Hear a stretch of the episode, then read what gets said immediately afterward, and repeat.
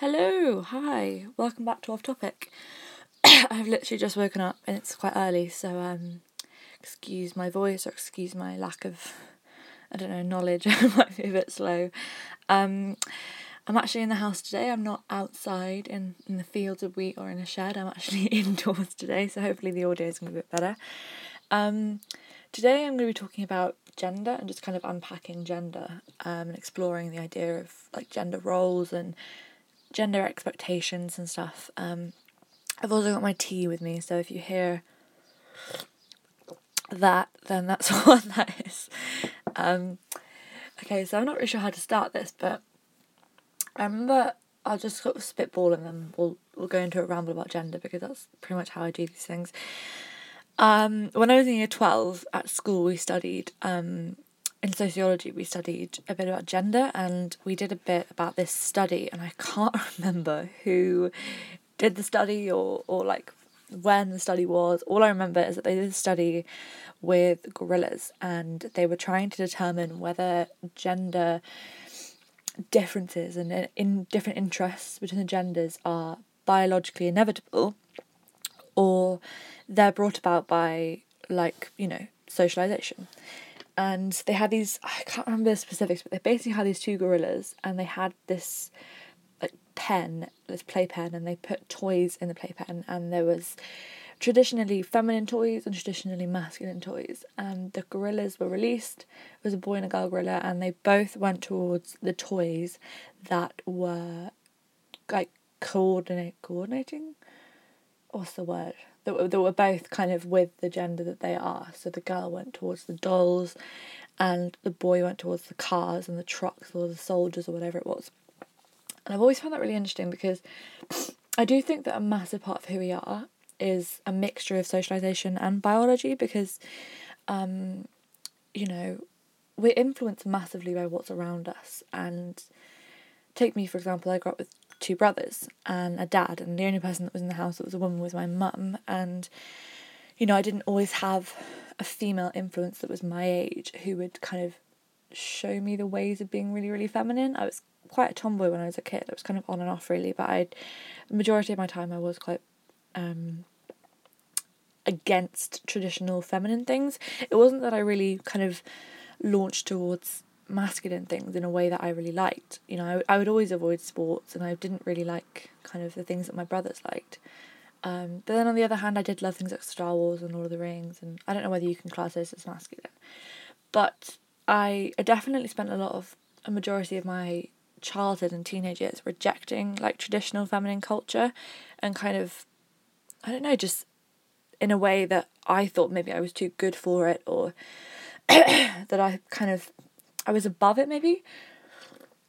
And I didn't really explore femininity properly until I was maybe a mid teenager.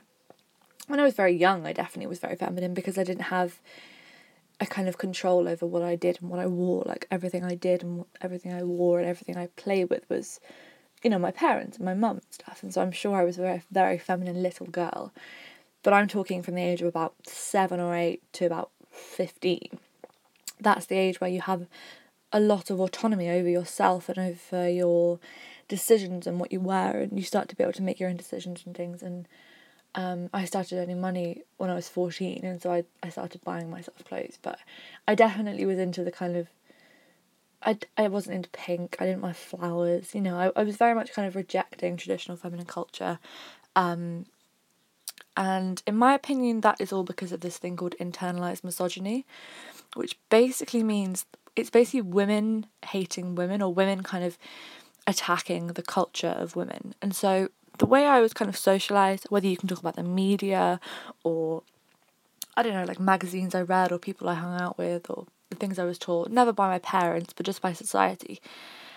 I was just kind of taught that I should, as the kind of person that I was, I was very, you know, into school and reading and stuff, and I was very much taught that I should just disregard really, really girly culture and really, really girly things like makeup and dolls and things. Like I remember cutting the hair of my Barbies. I remember putting them down the toilet, and I think I I don't know. I did that because I think I thought I had to or something. I'm not really sure, but I definitely felt as if I needed to reject traditional girl culture, and especially when I was like a young teen, I remember One Direction were really big and they were like this huge thing, and every girl I knew was obsessed with them. And I think I just thought that it was better if I was above that. And so I kind of, I like deliberately boycotted them. I deliberately avoided their music and, and the kind of culture surrounding it and those kind of girls.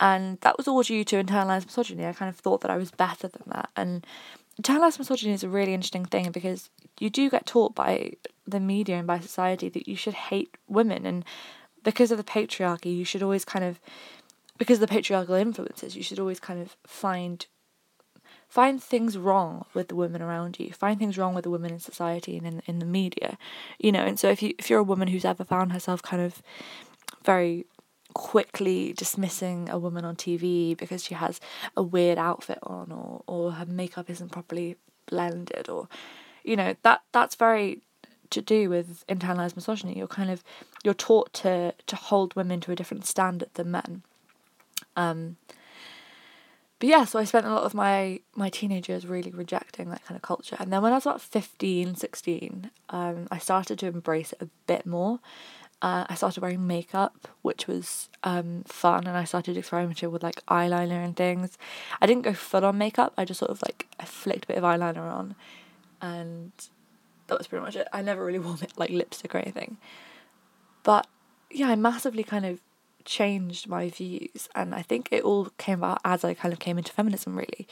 Um, I think people have this weird stereotype of feminism where it's like, you know, it's these short haired butch women who hate men and who don't want to kind of be a part of, of girls and things. And I'm just looking at my laptop now. My screensaver is the picture of Elle Woods from Legally Blonde in the montage bit where she get, gets her shit together. And it's the the kind of picture of her on the treadmill when she's like reading her criminal justice book and she's like working out and like you know it's like the montage where she gets her shit together but The Legally Blonde is actually a really interesting film to watch, and I was reading a whole like analysis of this the other day. But Legally Blonde is one of the most feminist films you could actually watch, and I know that that will be shock to most people because, like I was just saying, I think people think of feminism as being this very anti-feminine thing, and because it's it's mainly anti-tradition, that then means that it's anti-traditional girly things. Um, that's just really not true. Um, Legally Blonde is an absolutely brilliant film, I love Legally Blonde so much. But it's a really interesting way of portraying feminism because you have this outwardly girly girl kind of main character who is very feminine, very pretty. She's a um, I think she's like the leader of her sorority, and you know she's like a fashion major and stuff. And she goes on and she gets a law degree at Harvard, and she completely changes her her view of the world, and and she becomes very empowered and it's a film that's not about tearing other women down. It's about women rising up. You know, and you have her main character Elle Woods, and then you have her friend who I've forgotten the name of, but she's a works in a beauty salon, and then you have her other friend Vivian, who is, I guess you would characterize her as like a stereotypical nerd, you know, and then you have all these three women who are so different and come from really different backgrounds, have really different um interests, I guess, and you still have that kind of camaraderie and that kind of sense of, of women working together. So I know that's kind of a bit of a tangent. Again, this is a podcast called Off Topic, so I'm sure none of you are surprised. But it's just interesting to me that gender is such a fluid thing. It's such a fluid topic, and people kind of. Well, first of all, there aren't just two genders. I mean, if I know people will really get annoyed with me saying that, but there are so many different genders, and, and people can identify with so many different things, and people can be gender fluid and people can be is it called non-binary? Again i actually still don't know much about gender. There's still stuff that i don't understand. Um, there's still things that i forget. And there's still terms that i don't know. But i think it's gender is a really interesting like issue. And in society we're kind of taught to believe that gender is this black and white thing it's, it's men and women it's boys and girls but there's just so much more to it than that. And if you're talking about things like people who are transgender and gender identity and stuff, you know, people can be born into the wrong bodies and people can, you know, feel as if when they get to a certain age, whatever age it may be, that that body is is not theirs and that that gender is not theirs and that they they belong elsewhere and I think that's so interesting and I, I can't even imagine what that's like um, yeah, I just think that's incredible, really. But again, just the whole topic of gender is is really really interesting. Um, and in terms of the thing I was talking about at the beginning with the, you know, gender roles and the girls and boy toys, I don't think I'm going to raise my children with that kind of, I don't know, with that kind of belief. And this isn't me critiquing my parents at all because they are incredible people, but I guess it, my childhood was quite interesting because obviously I grew up with two boys and my mum really, really wanted a daughter. It's like the Mrs. Weasley thing. She tried and tried for a daughter. And me and my twin brother came out, and I obviously one of us happened to be a girl. And I think she's always really clung to that because she really loves having a daughter. Um, and obviously, like, I understand that I really want a daughter when I'm older, I definitely do. But I think that's really interesting because um, I was talking to my mum and my brother about this the other day at dinner, there are just certain things in our childhood that were different between me and my brothers and it it was never in a way that we felt one of us got like preferential treatment. Never because we always were treated so equally. But I think naturally there were just some things that came about. Like my both my brothers are very tall and very strong and it's often kind of said you know when we're moving things around in the house they always go to help they always go to lift things they always go to do the hard work. And i'm not like complaining about that because i'm not a strong person. Like physically i'm i'm not exactly kind of built to to do hard labor so i'm not complaining. But it's it's interesting the little comments that kind of pass here and there like oh the boys will do this and the boys will do that. And i just think that's really interesting. And there's there's lots of other examples really. Um trying to think of one off the top of my head. As I said, I am very tired.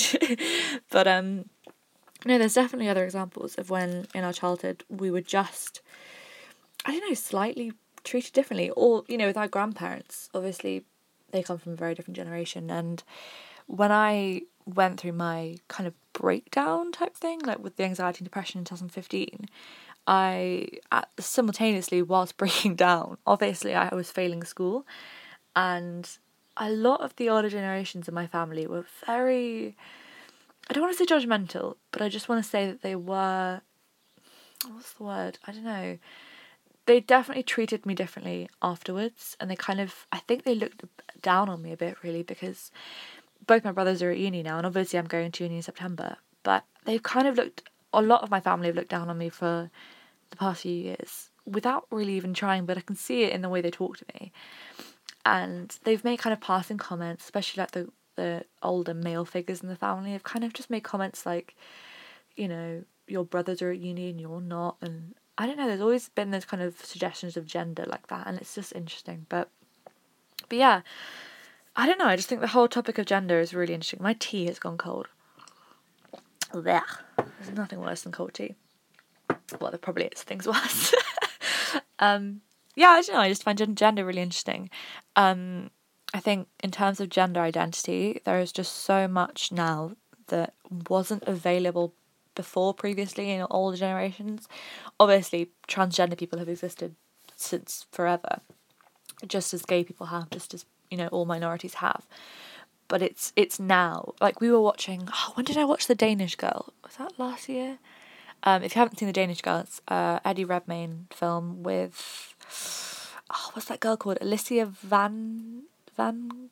I can't remember her name, but it's a really really brilliant film. Very beautiful, very sad, but it's about this painter. Is he a painter? Yeah, he's a painter. Uh, in the again, I don't know, is it twenties, thirties? I can't remember, but he is basically discovering that he is transgender.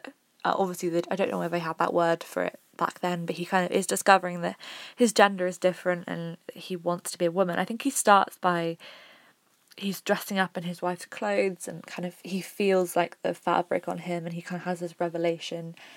It's a really beautiful film, you have to watch it, but it's really interesting to watch because they have this kind of few scenes where the main character has to go to a um, hospital to try and have a, a surgery done to basically like a transition surgery and the resources are really bad and when he goes to several doctors he is almost admitted to like mental hospitals and stuff and kind of they all think he's very unwell um, and it's it's just really interesting for me to to see that because obviously in this kind of society in this generation we're very privileged and we're very lucky to to understand that you know people are readily ava- those kind of resources are readily available for people who want to change their genders and who want to have those kind of transitions. And like if you ever apply to a job or fill out a form online you're met with um, what is your gender? Female male other or prefer not to say. And even though that's probably not as progressive as they think it is it's still a massive step forward in terms of how gender is viewed in our society. Um, yeah i don't know. I just think it's really interesting. Um, finally i want to talk about i guess like expectations of gender because I have had that a lot. I remember when I was younger, because obviously I'm I, like a, an aspiring writer. I remember I've always wanted to do this, but it was always like a pipe dream. When I was little, I would talk to teachers about it in primary school. I'd say that I really wanted to be a writer. I wanted to write stories and, and books and things. And I, I do remember a few of the male teachers kind of being like, "Do you think you could do that?" You know, like not I I guess just doubting my abilities and kind of saying that it was probably not a good idea for me to do that. And I've had family members who've have had expectations of me that I haven't met expectations based on my gender. And I don't know I think it's just really interesting isn't it? Because it's like as soon as I was born um 4th of March 1998 as soon as I was born it was like without people realizing it they had kind of instant expectations of, of me and how I was going to live my life and I don't like to to live up to those expectations. I think that's a really kind of boring way to live your life and I think that's one thing that's really drawn me to feminism is being able to defy expectations, being able to to not have to live up to those especially those gender based expectations. I think, you know, it's really fun for me to be able to be like, uh, I'm not gonna do that, you know. And I like exploring gender and I like kind of challenging it whenever it comes up in topic and conversation, whenever I'm talking to someone. And I like questioning it because I think one massive part of, of who we are and as humans is is questioning everything, is questioning why we're here, what's the purpose of, of life and, you know, all of these big questions. And I like to question gender and think, well, yes, there is a massive biological difference, absolutely, you know, in terms of genitals, in terms of hormones. Um, there are studies done that say the brains are slightly different, you know, and I understand that.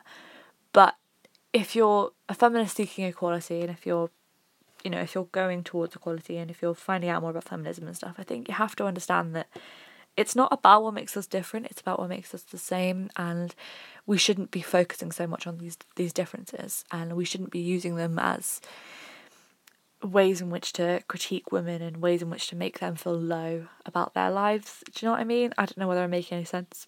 Oh, pardon me, I'm sorry. Um, yeah, I don't know. I just think it's interesting, and I don't ever want to limit myself based upon what society expects of me and my gender. Um, yeah, and I'm always going to continue to to to critique gender and to unravel it and to explore it and to you know just really discover what it means to be a woman, what it means to be a man, what it means to have these biological differences. Um, you know, and growing up with three men in the house has always been kind of interesting to me because all of these stereotypes of, of men not being able to show emotion and women being overly emotional and just all of these things. It's been really interesting for me to observe that. Um, I sound like such a like little sociologist just observing my family. I just mean it's interesting to see um, yeah, and I don't know whether my family fit to the normal gender stereotypes because when we were in sociology, um, I remember everyone was talking in class about housework and how their parents fit to the housework like stereotypes. And i remember thinking and saying that my, my dad is way more of a housewife than my mum. When we were born my dad was unemployed so he was a house husband and my mum has always worked in the nhs and so she was a, um, a worker. She was full-time working. And um, yeah, and that's kind of been the way for most of our lives. And my dad works, but he doesn't, you know, I don't know. I'm not going to compare the, the differences they do because they both do loads in the house, but my dad has never been strictly to being kind of traditionally masculine. He's very kind of open and, and emotional and I don't know, I guess maybe you'd say he's traditionally feminine. I don't know. Um, Anyway, the whole thing is just really interesting to me. Um, I'm realizing I've been recording for 20 minutes, so I'm probably going to shut up now. That was such a ramble. Um, I hope you enjoyed the ramble. And um, yeah, and I'm hoping I made some sense. And I will see you next time. Bye.